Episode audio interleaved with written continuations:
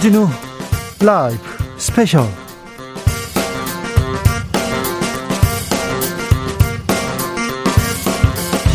2022년 4월 23일 토요일입니다. 안녕하십니까. 주진우입니다. 토요일 이 시간은 일주일 동안 가장 중요한 일들 모아서 정리해드리는 그런 시간입니다.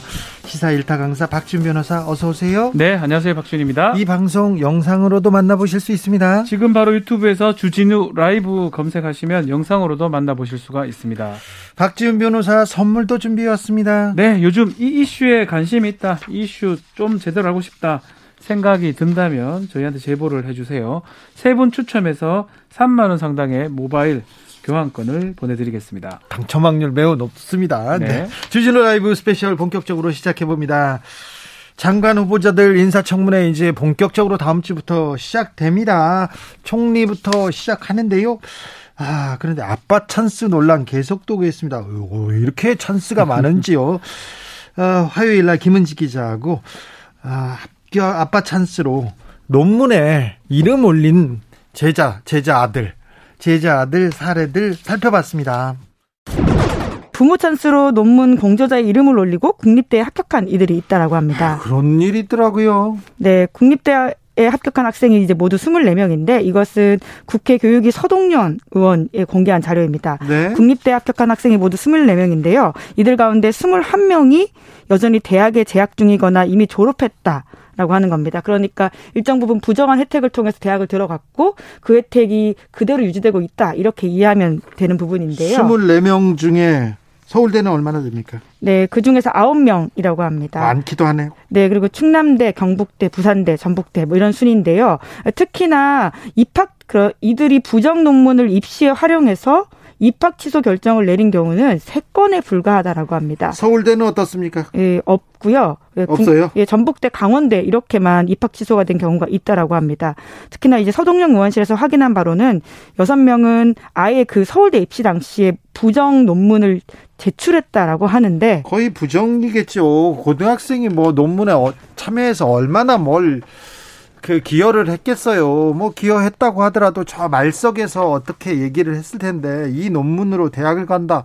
이거는 좀 아빠 찬스 아니냐, 엄마 찬스 아니냐 이 얘기 할 만하죠. 이 말이 나올 만하죠. 네, 실제로 그런 것들을 조사해서 나온 결과인데 아직까지 입학 취소 사례는 없었다. 서울대는 하고요. 없다고요? 예, 뭐 그렇게 서울대 어, 논문으로 들어간 사람은 제일 많고 서동영 의원실에서 발표한 자료에 따르면 그렇습니다. 네. 네. 그리고 이제 뿐만 아니라 말씀하신 것처럼 고등학생 논문이 대학 입시를 위해서 일회성 논문으로 나왔다라고 하는 그 실증적 데이터가 나온 게 있는데요. 네. 강태영 씨와 강동현 씨가 공개한 논문 쓰는 고등학생에 대해서 알아봅시다라는 보고서 내용인데 2001년부터 2021년 사이에 국내 200개가 넘는 고등학교 소속에서 작성된 해외 논문 500개 넘게를 조사했다라고 합니다. 근데 이 중에서 67%가 논문 출간 이력이 한 번밖에 없었다라고 하는데요. 네. 그러니까 추가적인 논, 연구 이력 없이 고등학교 시절에 논문 한 편만 작성했다라고 하는 것은 네. 이것이 입시에 쓰이는 전략적 수단이었다라고 의심할 수밖에 없는 것들이죠. 하나고등학교를 비롯한 특목고 이렇게 예. 좀 들여다보고 싶습니다. 들춰보고 싶어요. 예, 특히나 이제 실제로 그 자율고 외국고, 외국어고 일반고 과학고 이런 학생들이 순으로 많다라고 하거든요. 네. 정호영 후보자 논란도 여기하고 좀 맥이 다 마, 맞닿아 있죠? 네, 이제 여론에서 가장 예민하게 반응하는 부분들이 이제 자녀 논문과 관련돼 있는 것들인데요. 정호영 후보자 아들이 이제 학부생 신분으로 공저자의 이름을 올린 논문을 두고 이제 표절 의혹 또 제기된 바 있거든요. 언론을 통해서요. 네. 그래서 이제 유학생, 그러니까 중국인 유학생이 쓴 내용들에 대해서 오히려 이게 표절한 게 아니냐라고 하는 것인데 한국일보 보도에 따르면 실제로 이 연구의 바탕이 된 논문의 바탕이 된 연구 프로젝트에 두 배 이상 참여하고도 저자에 오르지 못한 사람이 있다라고 합니다. 그런데 그 정 후보자의 그 아들인가요? 네, 아들? 이제 그런데 아들은 이제 공저자의 이름을 올렸다. 올렸어요. 근데 네. 이 논문이 그 입학에 그 영향을 미쳤습니까?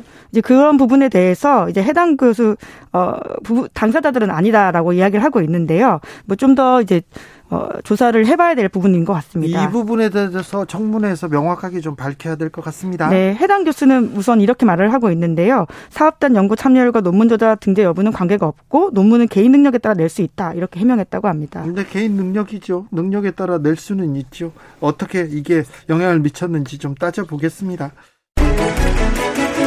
주진우 라이브 인사청문회 때마다 좀 트렌드가 있어요. 언제는 음주운전, 언제는 논문 표절 이런 게 뜨거웠는데 이번에는 자녀 논문이 조금 그리고 그렇죠. 자녀 생활기록부도 이것도 들여다볼 것 같습니다. 자 이번이라고 뭐 할 수도 있지만 실제로는 조국 전 장관 청문회 때가 막 기점이 된 것 같습니다. 그때부터 시작됐죠. 사실은 뭐 이런 일이 반복되기도 했었는데 그렇다고 하더라도 뭐 그렇게 주목받거나 특히 공직자의 뭐 검증 기준에 뭐 들어가던 부분은 아니었거든요. 네. 근데 조국 전 장관 그때부터 자녀가 논문에 공조로 된다든지 아니면 뭐뭐 뭐 논문 써가지고 이것을 얼만큼 했고 인턴 증명서라든지 이런 것들이 좀 문제가 되고 인턴을 몇 시간 했는데 몇 시간으로 신고했는지 이런 게 이제 공정의 기준이라고 아빠 찬스가 됐는데 사실 근데 이 논문들이나 이렇게 이런 것들이 활용됐는 게 길지는 않습니다. 네.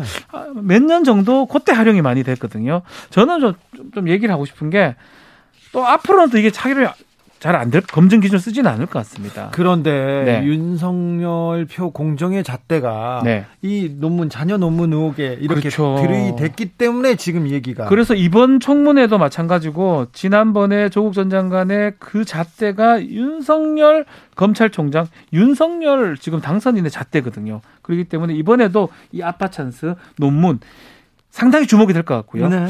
특히 이제 정호영 후보자 등등은 좀 문제될 여지가 상당히 많아 보입니다. 그러게요.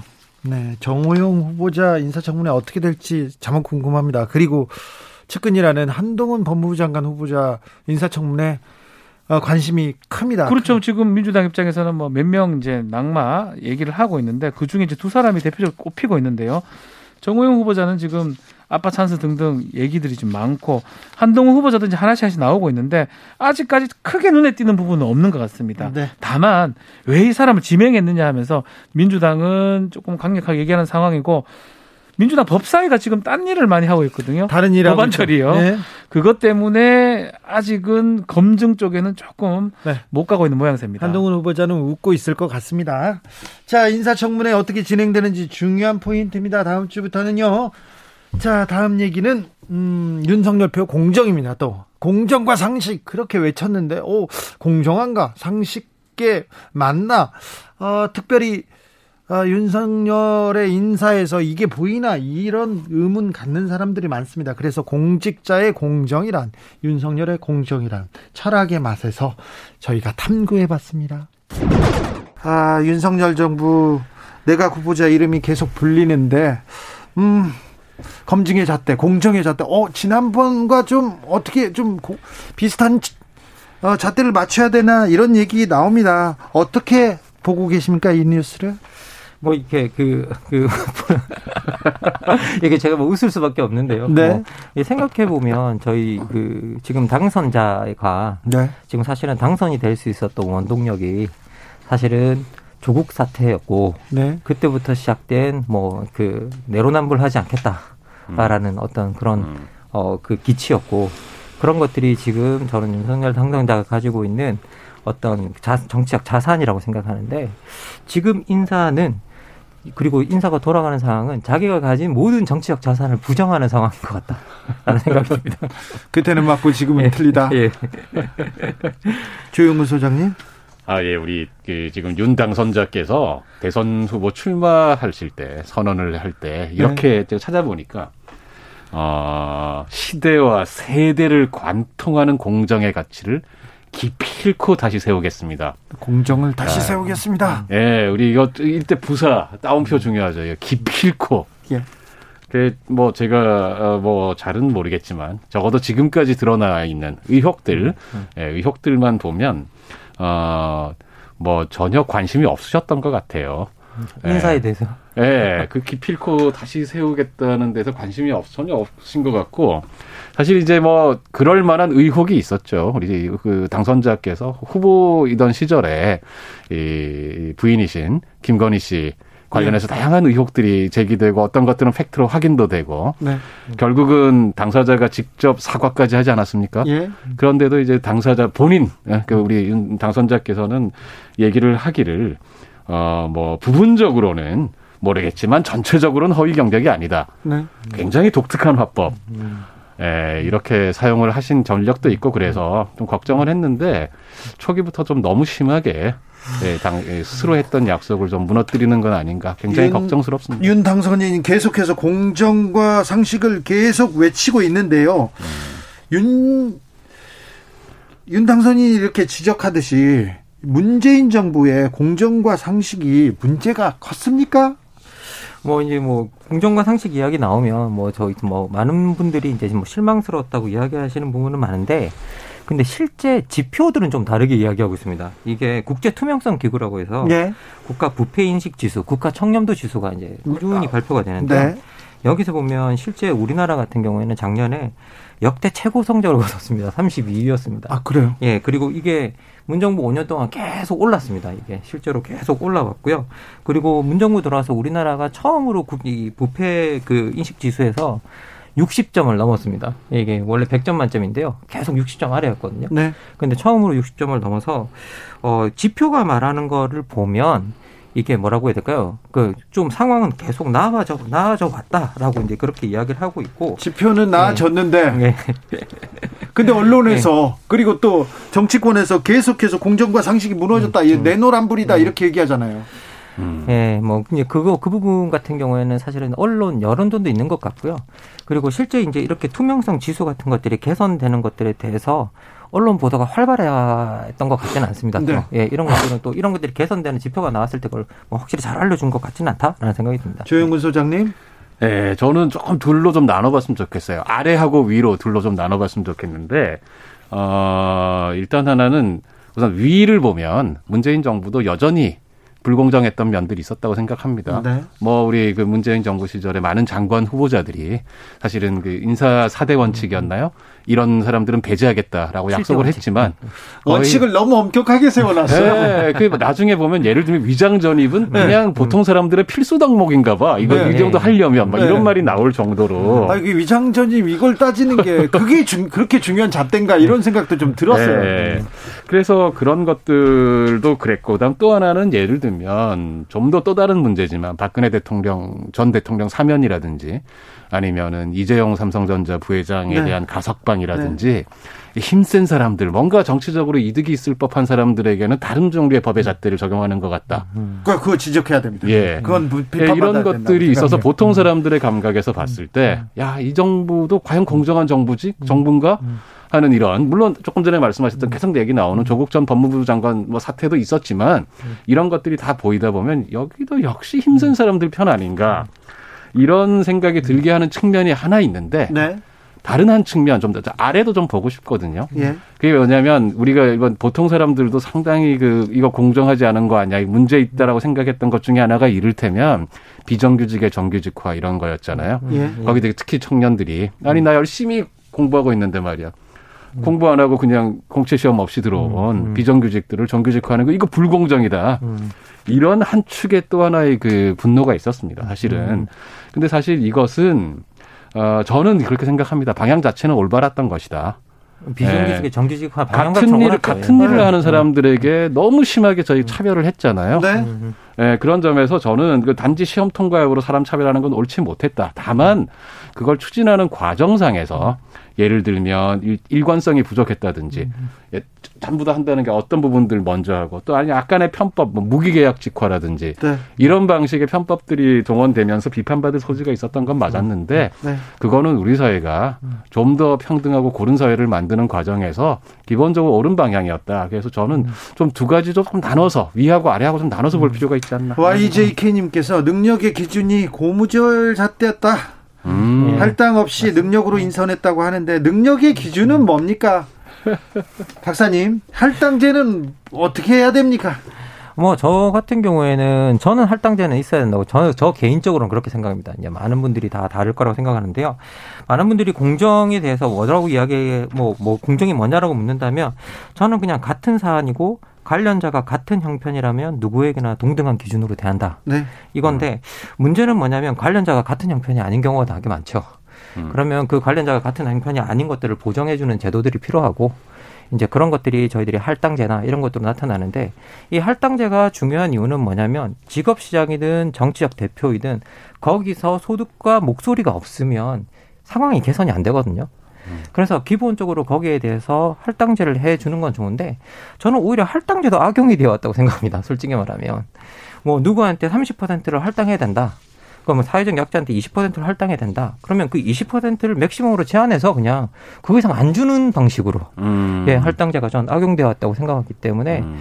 기본적으로 뭐 이렇게 우리가 개선하기 위해서 썼던 정책조차도 음. 어떻게 보면 그걸 올바로 썼나라고 생각하면 저도 그걸 잘 음. 모르겠습니다. 주진우 라이브 다음 주 월요일 한덕수 국무총리 후보자 청문회 시작으로 이종섭, 이상민, 박보균까지 계속 청문회 전국으로 들어갑니다. 네. 그래서 공정이란 말이 계속 나와요. 자, 공정이라는 게 뭐 지금 인터뷰에서 얘기를 했지만 정말 우리 국민들이 가장 많이 받아들이는 거는 내로남불이 공정의 기준이 돼버렸어요. 아니 그러니까요. 그러니까 내가 하면 이제 로맨스고 남이 하면 불륜. 똑같은 사안인데 왜 똑같은 사안에서 이쪽하고 이쪽 기준이 다르냐? 네. 이게 가장 중요한 공정의 기준이 돼버렸어요. 어, 그렇잖아요. 조국 전 네. 장관 네. 사건 때 조국 전 장관 그리고 부인 그리고 그 딸까지 그렇죠. 이 과정을 국민들이 다 보고 있었어요. 그렇기 때문에 그 기준대로라면 정호영 후보자라든지 네. 아니면 반드시 수사가 지금 필요한 상황인데 수사가 뭐 진행되거나 하지 않고 있거든요. 네. 그렇기 때문에 공정이라는 잣대가 어쩌면 윤석열 정부가 이것을 기반으로 해서 대통령 됐지만 어쩌면 이게 가장 또 부메랑이 될 가능성도 있지 않을까 네. 생각이 듭니다. 특별히 후보자들 가운데서 돈을 번 사람들이 이렇게 많아요.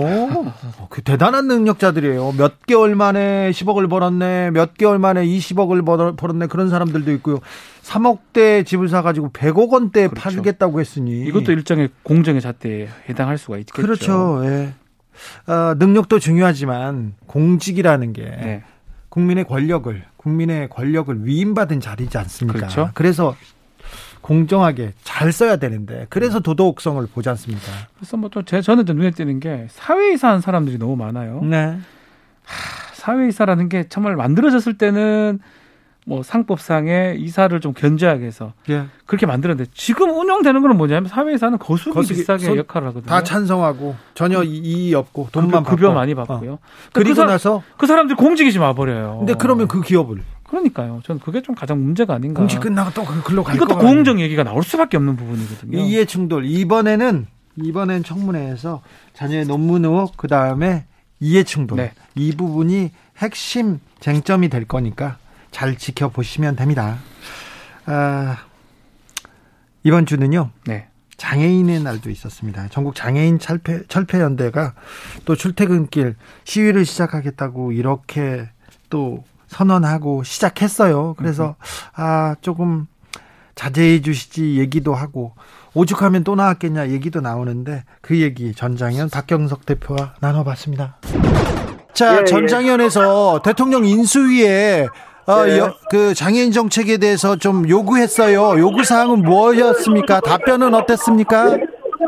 예, 장애인 이동권을 보장하는데 장애인의 지역 간 차별들, 이동의 지역 간 차별의 문제들을 해소하기 위해서 기획재정부가 예산을 보장하라고 한 겁니다. 네.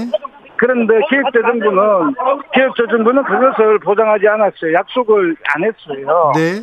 그리고 탈시설을 할 수 있도록 예산을 좀 어, 보장해 달라라고 했는데 그 또한 탈시설은 장애인 단체 간에 이견이 있는 문제라고 하는데요. 네. 이거는 탈시설은 유엔 장애인 권리 협약에서 명시된 권리입니다. 네. 이견이 이견이 있다면 유엔 장애인 권리 위원회 가서 대한민국 정부가 장애인 권리 협약 못 지키겠다 이런 이야기를 하셔야 되는데 장애인 단체 간에 이견이 있기 때문에 예산을 명확하게 밝히지 않았습니다.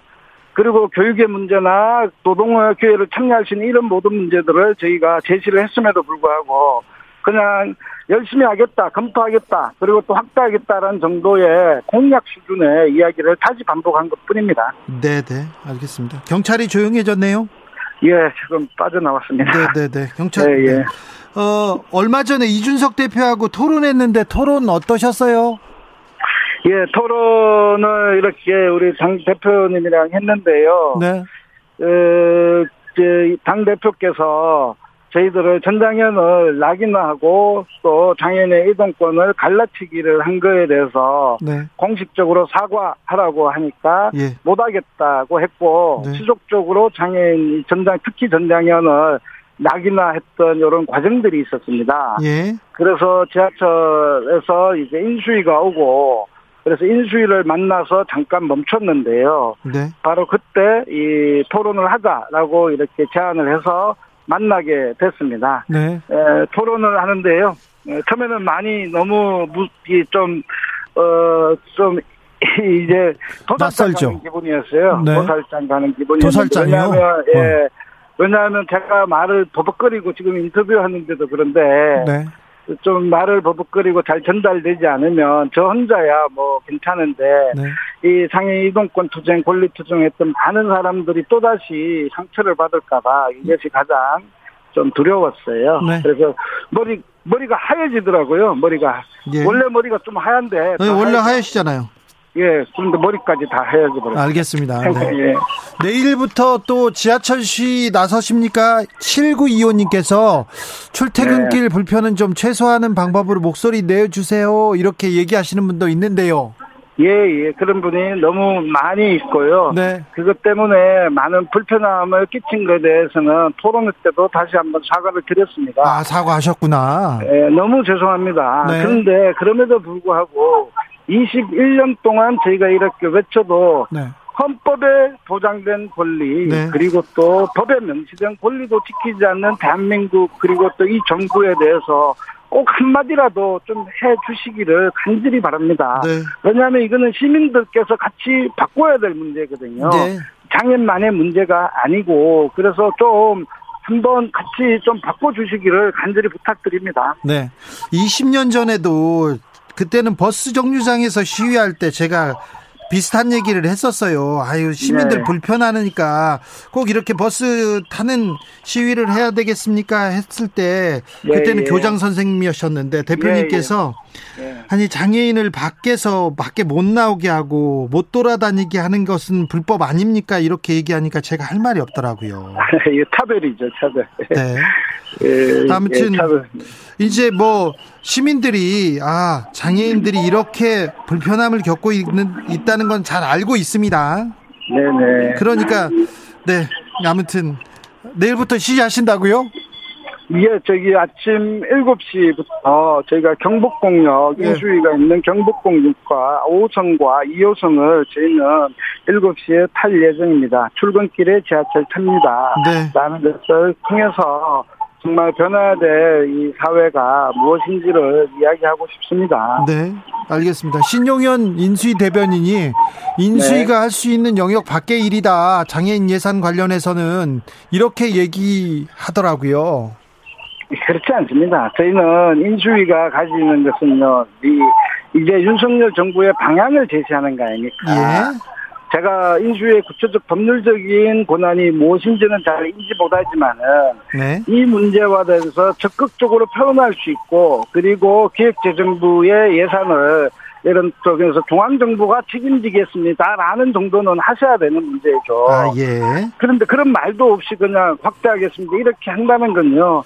그거는 장애인들의 이 권리 문제는 윤석열 정부가 앞으로 인수위를 통해서 중요하게 이 문제를 바라보지 않으려고 하는 거냐라는 네. 거거든요. 네. 뭐 그래서 저는 이 권한 받기라고 하는 것은요. 맨날 듣는 말입니다. 어느 네. 정부 공무원분들 다 찾아가도 권한 받기다, 검토하겠다 이런 말만 계속적으로 들어왔기 때문에 저희가 음. 어떻게 믿을 수가 있겠습니까? 네. 장애인 인권은 정말 조금 뭐 감추고 싶은 그 피하고 싶은 문제였습니다. 그리고 중요 순위에서 항상 밀려 있었고요. 네네. 아, 어제 어제였나요? 장애인 부모연대 결의대에 있어 삭발하는 모습 이렇게 봤는데 예, 예. 거기도 다녀오셨죠? 예 예.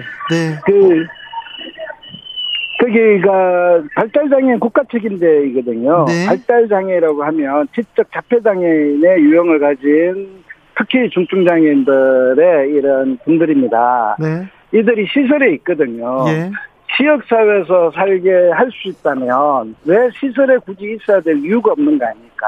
네. 그래서 지역사회에서 함께 살아갈 24시간의 지원 체계를 보장해 달라라는 거고요. 이거는 문재인 정부가 시작할 때 벌써 4, 5년 전에 또 그때도 200여 분의 부모님들이 삭발을 한 내용입니다. 같은 아. 내용으로.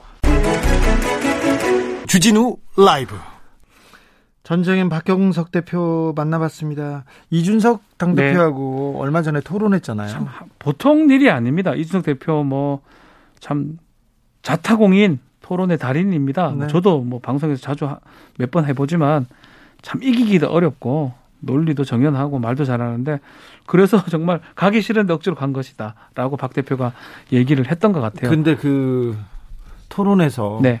테이블이 있고요. 음. 테이블이 있고 사회자하고 이준석 대표는 위에 앉아 있고 박형석 대표는 휠체어기 때문에 그런지 몰라도 아래 앉아 있어요. 조금 낮게 보였어요. 네, 그래서 예. 위에서 아래를 이렇게 보는데 네. 그 사진 한 장이 전 되게 가슴이 아파.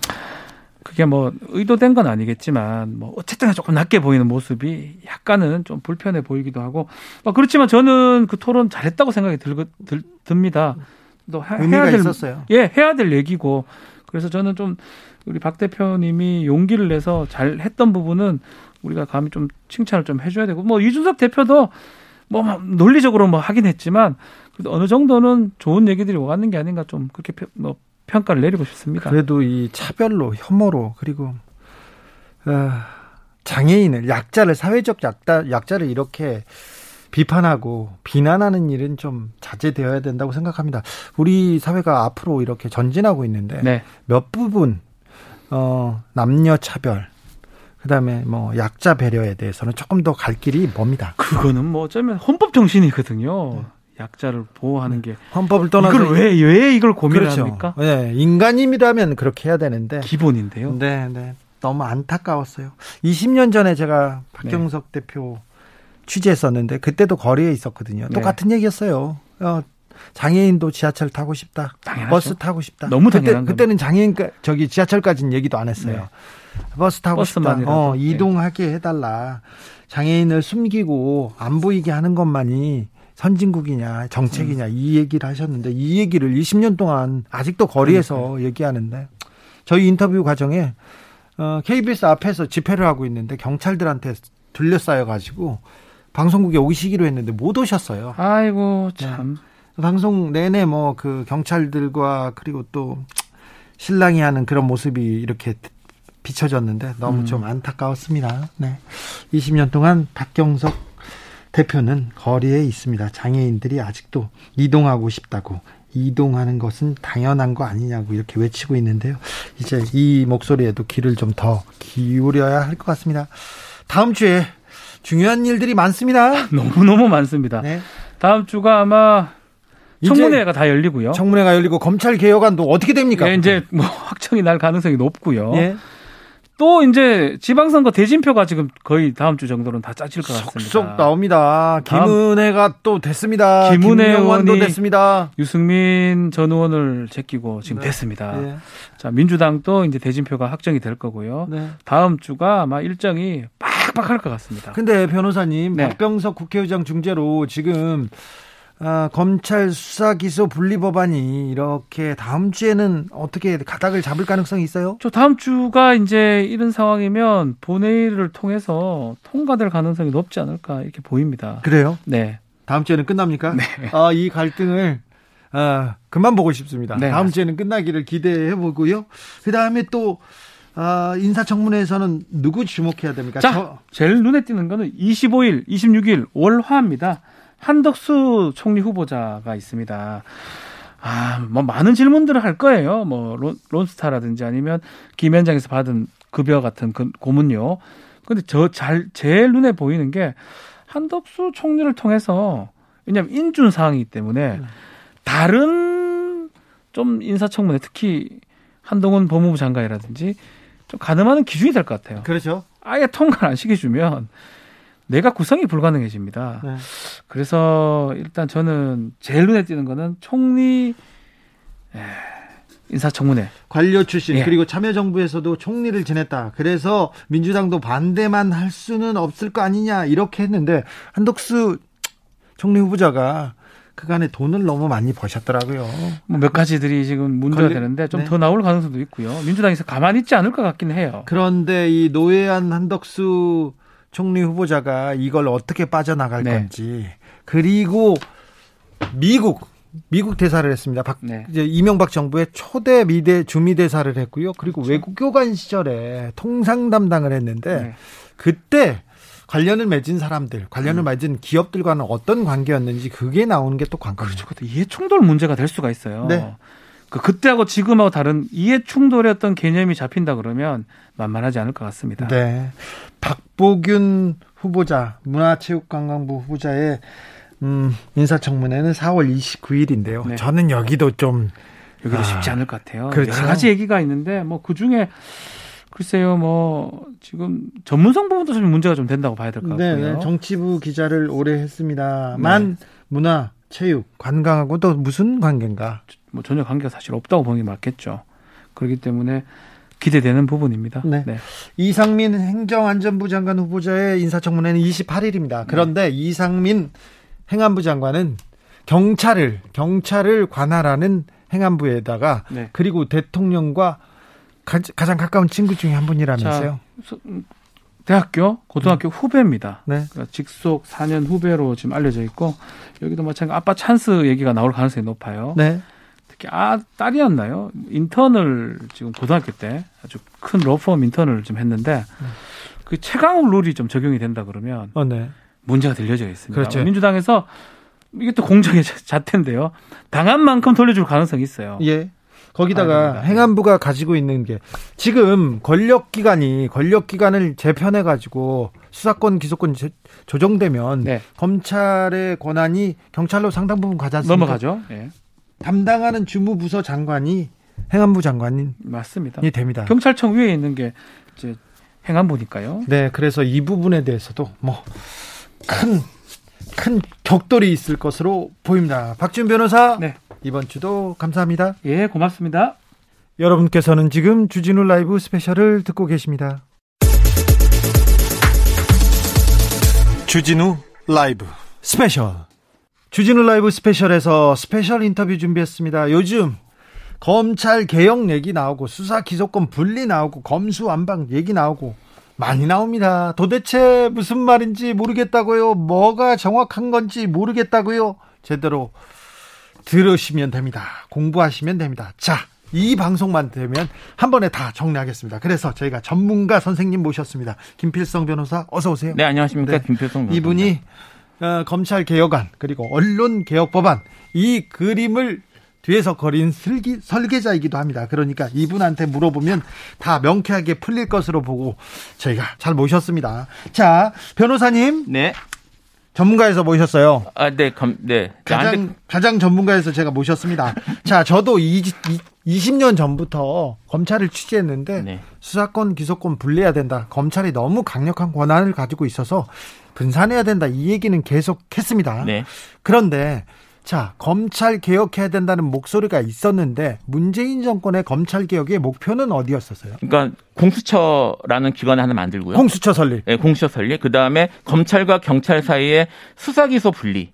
수사 기소 분리. 예, 이두 가지 방법으로 네. 공수처와 경찰과 검찰 사이에 수사권과 기소권을 서로 견제와 균형을 하는 구조를 만드는 게 목표였죠. 1년 전에 네. 공수처가 설립됐고요. 네. 그리고 중요 범죄 말고는 경찰이 다 수사하는 걸로 이렇게 조정이 됐어요? 예. 그런데 지금 민주당에서 외치고 있는 검찰 개혁 법안은 뭡니까? 그거는 사실 아직 과도기적인 게 있었어요. 네. 그러니까 뭐 공수처 같은 경우는 뭐 이제 특수한 범죄들을 수사하는 거니까 민생하고 직접 관련되지는 않는데 네.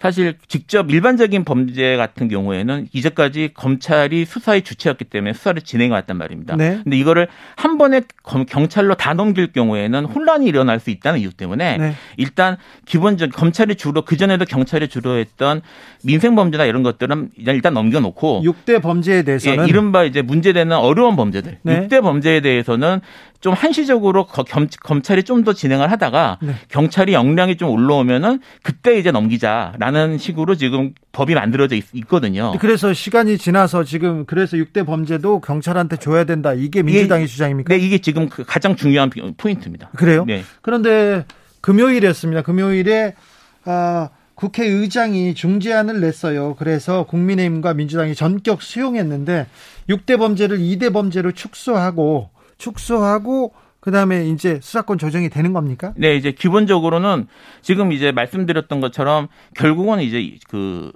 민주당의 검찰 개혁 안에 대해서 여러 지금 뭐 반발이나 아니면 우려의 목소리 나오는 가장 중요한 거는 아직도 경찰이 이거를 가지고 가서 수사할 만한 역량이 있는지 없는지 여부에 대한 논란이라고 보시면 되거든요. 네. 그러니까 지금 이제 그저 박병석 의장이 낸 안은 뭐냐면 여섯 지금 여섯 육대 범죄 지금 검찰청법에서 얘기하고 있는 여섯 개 중대 범죄 중에서 그 부패 범죄와 경제 범죄를 제외한 나머지 범죄는 이제 전부 경찰로 넘겨주고 나머지 두 개 범죄도 지금 이제 저기 중수청이라고 부르는 이걸 담당할 뭐 새로운 수사기관을 설립해서 그쪽으로 넘길 때까지 이거를 한시적으로 검찰이 보유하도록 하겠다.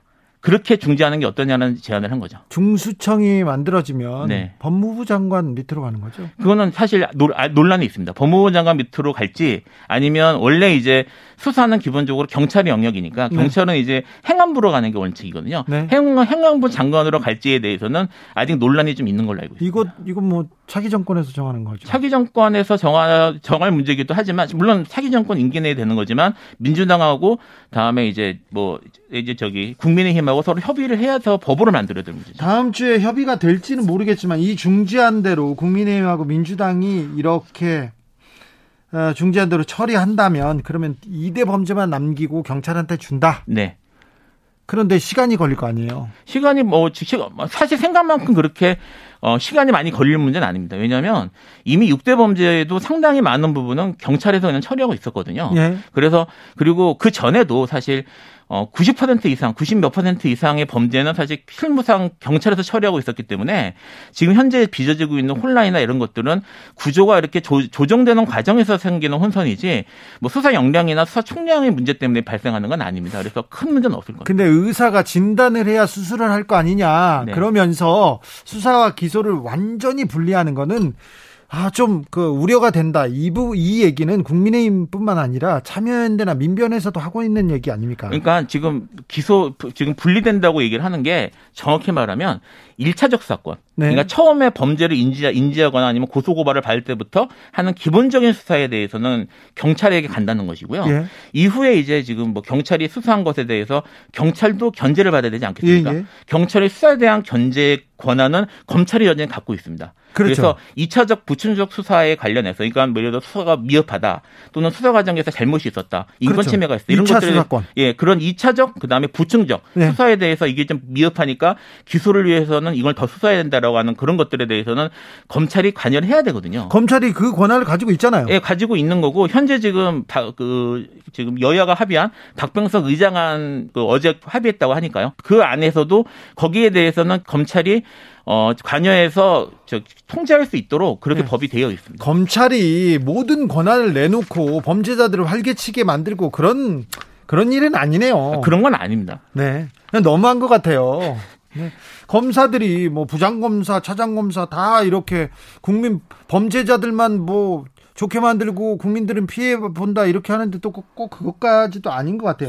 그런데 그것보다도 더 문제가 검수완박이란 단어인 것 같아요. 그러니까 그 용어를 누가 만들었는지 잘 모르겠는데 틀린 말입니다. 틀린 말이에요. 틀린 말입니다. 이거 애초에 애초에 지금 말씀드렸던 것처럼 수사권 조정이라는 말에 있어서 그 말하는 수사권은 첫 번째 1차 수사권에 대한 얘기예요. 자, 그러니까 문재인 정부도 검찰 개혁 과제를 세우고 지금까지 왔는데 공수처 설립, 수사권 기소권 분리, 그리고 그다음에 1차 수사권이 미진할 경우 2차 수사를 수사권을 갖는 것은 검찰의 권한이다. 이런 것까지는 동의가 돼 있었던 거 아닙니까? 그게 애초에 저기 공약 사항에 공약집에 나와 있어요. 공약집에 네.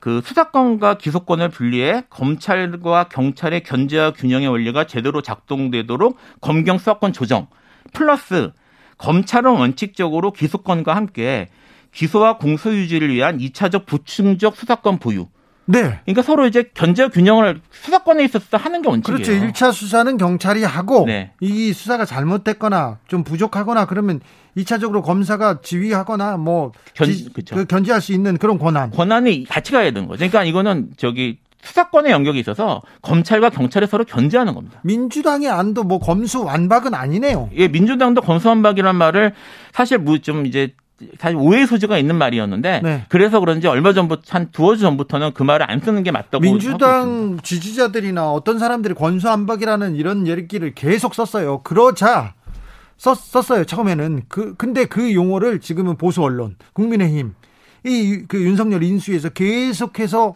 쓰고 있습니다. 언론은 왜 이 단어를 계속 쓸까요? 이게 좀 부정적 이미지가 박탈한 말 갖고 있는 부정적 이미지 때문인 것 같습니다. 그렇죠. 네.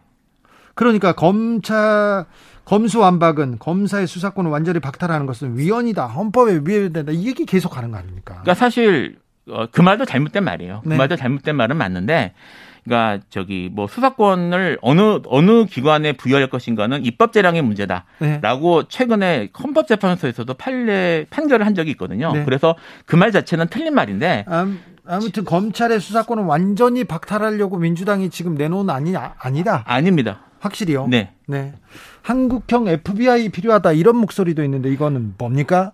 이게 이제 뭐 중대범죄나 이런 것들에 대한 그 수사를 담당할 수 있는 전문기관을 둬야 된다는 얘기인데요. 네. 사실 이제 FBI 한국형 FBI가 필요한지 여부에 대해서도 사실 논란이 좀 있습니다. 네. 있고요. 이게 이제 좀 얘기가 좀 복잡해질 수 있는데 사실 FBI 미국의 FBI는 김 변호사님은 복잡하지 않은 얘기도 복잡하게 만드는 또 능력이 있어요. 네. 네. 네. 쉽게 하세요. 예, 쉽게 하겠습니다. 예. 네. 예. 그 한 저기 미국의 FBI는 뭐 미국 국내 방첩 정보 이런 것들도 같이 하는 기관입니다. 그렇죠. 예, 그래서 이거를 어 우리나라에서 이걸 FBI하고 동일한 시간에 식으로 기관을 구성하면 네. 그러면 이제 정보기관이나 아니면 뭐 범죄 정보 이런 것들을 어떻게 처리할지 문제도 같이 들어가는 문제라서 네. 그렇게 접근하는 건 좀 문제가 있는 거죠. 그렇습니다. FBI가 또 또 멋있어 보이고 CIA가 어우 빛나 보이고 그러니까 우리도 한국형 CIA 만들자, FBI 만들자 이런데 한국 현실하고는 좀 멀, 멉니다. 일단 기본적으로 정보 수사 부분, 부분을 국정원, 국세청, 경찰에서 다 띄워와야 되는데 이거는 더 큰 수술이어가지고 거기까지 검찰 개혁의 안을 지금 인수위가 그리고 당선인이 생각하고 있는지는 잘 모르겠습니다만 아무튼 지금 민주당이 어, 검찰 개혁하자는 게 예전에 외쳤던 거를 한 걸음 더 나가자는 거지 그냥 완전히 박탈하고 뺐자 이건 아니라는 거죠. 예, 그러니까 원래 문재인 캠프의 공약 사항이 범위 내에서 좀 진행되는 겁니다. 그렇습니까? 네, 그렇게 네. 하시면 될 것 같습니다. 검수완박은 아니다. 네, 아닙니다. 네, 이 단어는 프레임이다. 네. 네.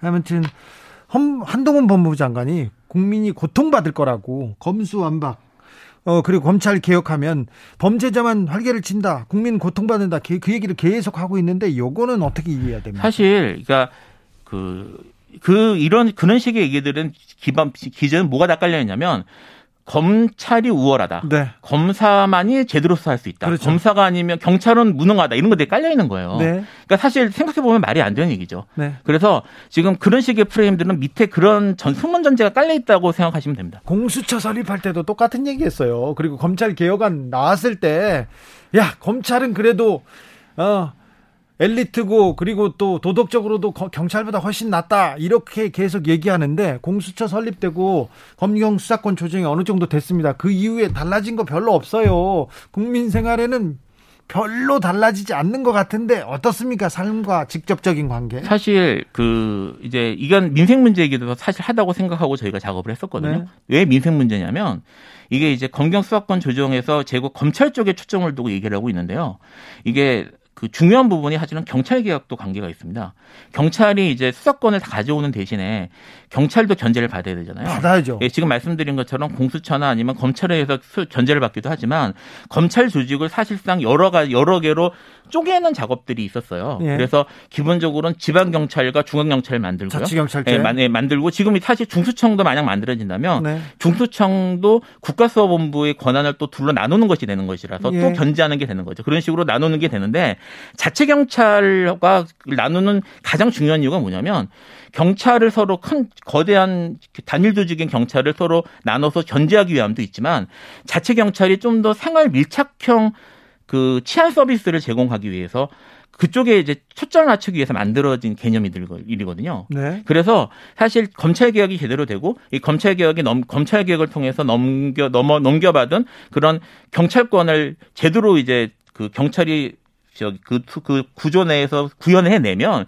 사실은 치안 문제, 예를 들어 밤길이 무섭다. 네. 또는 뭐 내가 내가 이런 이런 억울한 일을 당했는데 경찰이 이제까지는 제대로 수사 안 해줬는데 네. 여기에 대해서 경찰이 훨씬 더 기민하고 친절하게 대응한다 이런 것들까지 사실은 모두 생각을 해서 만든 구조들이에요. 그래요? 예, 그래서 지금 그런 것들이 제대로 되지 못했던 것 좀 아쉬운 게 있는데 지금 사실은 이제 이후에 검, 그 수사권 조정이 이루어진 이후에 초점을 맞춰야 될 게 어떤 것들이냐면 실제로 이런 것 이런 구조를 안착을 시키고 특히 경찰 경찰 내에서의 그런 권한 구조, 권한이나 이런 견제나 또는 생활 밀착형, 치안 문제 이런 것들에 대해서 국가가 좀 더 신경 쓰고 거기에 대해서 집중적으로 초점을 맞춰서 진행되는 것들이 필요합니다, 사실. 아, 권력은 분산하면 권력은 나누면 국민들한테 도움이 됩니까? 그건 그 저기 도움이 되죠. 확실히요? 이게, 이게 그 도 이렇게 생각하실 수가 있어요. 그러니까 권력을 나누면요, 어 효율성은 떨어집니다. 사실은 네. 유능한 기관 하나가 모아서 저기 한 번에 행사하는 게 효율성은 높죠. 네. 효율성은 높은데 사실 어 저기 검찰에게 다 모아줘야 된다는 생각은 지금 뭐 민생이 어쩌고 뭐 예를 들어 수사 기능이 떨어지고 하는 것들은 그런 효율성에 대한 생각들이거든요.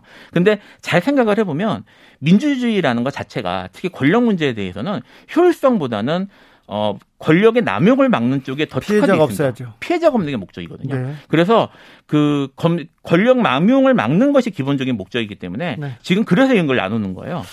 그런데 변호사님, 네. 왜 지금 검찰 개혁인가 이렇게 얘기하는 사람도 있습니다. 지금 코로나로 일상이 뭐 말이 아니고 민생이 어려운데 왜 지금 검찰 개혁인가 이렇게 우려하는 사람들 목소리 있어요. 그 그렇게 생각하시면 안 되고요. 네. 왜 이제야 하는가라고 생각하셔야 됩니다. 그렇죠. 예, 다시 말씀드리지만 지금 제가 얘기한 말씀드리는 검찰 개혁의 기본 원칙들은 이미 문재인 대통령이 당선되기 전에 문재인 그 캠프나 이쪽 쪽에서 정책 쪽에서 합의가 된 내용들이에요. 네. 이것들이 문재인 대통령이 어쨌든 당선이 됐기 때문에 공약 사항으로 또 중점 공약이었잖아요. 음. 공약 사항으로 차근차근 진행되었어야 될 내용들이 잘 진행이 안 됐다가 지금 마지막에 일단락 짓기 위해서 마지막에 몰아치는 거에 가까운 거거든요. 네. 그래서 이거를 이제까지 못했던 게 잘못인 거지 이거를 성급하게 한다고 생각하시는 건 적절하지 않습니다. 4월 내에 민주당에서는 처리하겠다고 하는데 벌써 지금 미뤄지고 있습니다.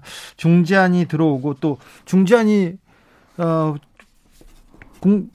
저 국회의장 중재안이 왔다고 해서 그대로 그냥 다 끝나는 건 아니지 않습니까? 그러니까 뭐 여야가 지금 합의했다고 하는데 네. 실제로 이제 법안 문구를 만들 거예요. 네. 만들고 작업을 할 텐데 그런 작업 하는 과정에서 법안 문구 중에 어떤 아니 어떤 문구가 좀 핵심적으로 논쟁이 될 것 같습니까? 그러니까 이제 검사의 수사권 범위에 네. 대한 표현 같은 게 문제될 수 있고요. 네. 사실 가장 큰 문제가 되는 건 이제 일차적 수사권 중에 두 개가 남지 않습니까? 네. 지금 이제 부패 범죄와 경제 범죄를 남겼다고 하는데 그 수사 부패 범죄 범위, 경제 범죄 범위. 네, 그런 것들에 대해서도 그리고 그러니까 그런 것들에 대한 문제도 좀 있을 수 있고요. 그리고 어 그것을 사실은 일정 기간에 되면 경찰에다 넘겨야 되는데 유예 기간. 예, 유예 기간이나 이런 것들이 명확히 들어갈지. 그리고 또 하나 문제가 뭐냐면 제가 이제 법안이 나오는 걸 봐야 되겠지만 그육 저기 현재 지금 검찰청법은 어떻게 되어 있냐면 6대 범죄를 멸거하고 그 외에 대통령령이 정하는 이렇게 돼 있어요. 예. 대통령령으로 수사 범죄를 검, 경찰에게 수사를 권을 또 부여할 수 있는 것처럼 돼 있거든요. 예. 그 규정은 없애야 됩니다.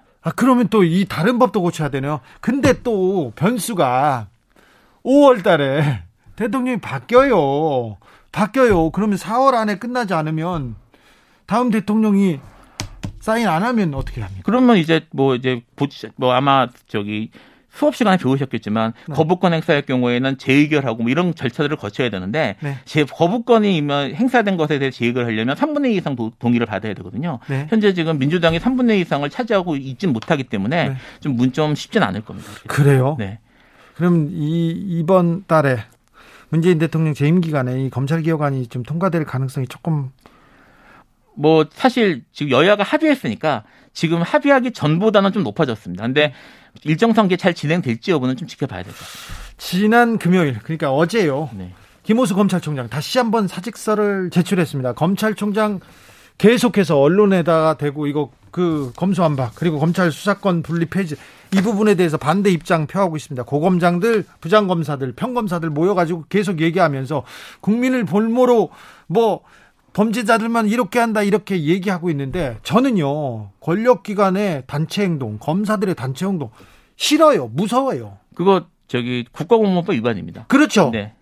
경찰이 만약에 이렇게 집단적으로 활동했다면 교사가 그렇게 집단적으로 반항했다면 검사들이 수사했을 거 아닙니까? 수사해서 실제로 처벌한 적이 있었죠. 뭐, 뭐 저기 시국선언 시국선언. 네, 그런 시국 선언만 해도 검사들이 처벌했어요. 네, 했었죠. 그러니까 그렇죠. 이명박 정부 때. 예, 할 수, 그러니까 사실은 지금 어, 검사들이 이런 것들에 대해서 아무런 거리낌 없이 단체 행동을 한다는 것 자체가 수사권을 자기네들이 가지고 있어요. 예, 지금. 그렇게 사실 그거야말로 검찰 개혁이 왜 필요한지를 단적으로 보여주는 예라고 보시면 됩니다. 그렇죠. 네. 그럼 경찰이 수사하면 될 거 아니에요? 뭐 이제 경찰이 수사하면 되는 거죠. 이렇게 되면. 그렇죠. 어, 왜 근데 경찰은 수사 안 해요? 뭐, 그런 잘 모르겠네요. 변호사님이라도 하세요. 그냥. 네. 어? 공수처 뭐 하고 있어요? 검사들이 권력기관 가지 권력을 가진 사람들이 잘못하는 거 처벌하라고 공수처 만들어졌지 않습니까? 그러니까 공수처도 사실은 법안이 일단 만 일단 만들어 놓자는 식으로 만들어진 이후에 후속 입법이나 지원들이 잘 안 되고 있어요. 우리가 지금 공수처가 답답하다고 느끼시는 분들이 많을 텐데 공수처가 지금 발목이 많이 잡혀 있거든요. 네. 법, 안으로 할 수 있는 법, 현재 법상으로 할 수 있는 것도 제한돼 있고 사람도 그렇고요. 법상 제한도 크고요. 네, 그래서 공수처도 사실은 제대로 자리를 잡을 수 있도록 지원 입법이나 이제 후속 입법들이 필요한 상황입니다. 그런데 민주당 뭐 했어요? 그럼 어, 그건 참 그러게 네? 말입니다. 네. 아, 왜 지금인가가 아니라 왜 지금까지 못했나 이렇게 생각해 봐야 될 것 같습니다. 4월에 처리 못하면 이 법안 다음 달, 그 다음 달 처리하기 어려울 것 같은데요. 그러니까 뭐 일단 국민의힘이 동의를 해줬기 때문에 어떨지 모르겠습니다만 국민의힘이 동의했다고 해서 윤석열 당선자가 그걸 따라야 된다는 법은 또 없는 거니까 윤석열 당선자에서 거부권 행사의 가능성은 충분히 있고요. 네. 사실 어, 윤석열 당선자는 거부권 행사하겠다고 뭐 합의 전이긴 하지만 얘기를 했었거든요. 네. 아, 적극적으로 근데 국민의힘이 반대했고 검찰 개혁 법안으로 어, 다투는 거는 어, 뭐지 당리당략에도 크게 해로울 게 없다고 판단했는데 왜 지금 중재안을 받아들였는지는 모르겠으나 중재안을 받아들였다고 해서 이 법안이 통과된다는 그 확신은 없습니다. 네, 사실, 그러니까 네. 좀 지켜보시죠. 네. 네. 또 가사 가다가 어렵고 어, 어렵고 막히는 부분이 있으면 또 모셔가지고 듣겠습니다. 네, 알겠습니다. 감사합니다. 지금까지 김필성 변호사였습니다. 네, 감사합니다. 네, 검찰 수사권 폐지에 대해서 알아봤습니다. 그 많은 이슈들. 중에 왜 지금 검찰 개혁인가 이 얘기 나눠봤는데요. 앞으로 아 이 이슈 궁금하다 잘 모르겠다 아 복잡해요 그런 사안이 있으면 알려주십시오. 그러면 저희가 최고의 선생님 모셔다가 자세히 풀어보겠습니다. 그리고요 이런 제보해 주신 분들한테는 추첨해가지고 3만 원 상당의 모바일 상품권 드린다는 거 아시죠? 저는 여기서 주진우 라이브 스페셜 마치겠습니다. 저는 다음 주 월요일 오후 5시 5분에 돌아옵니다. 지금까지 주진우였습니다.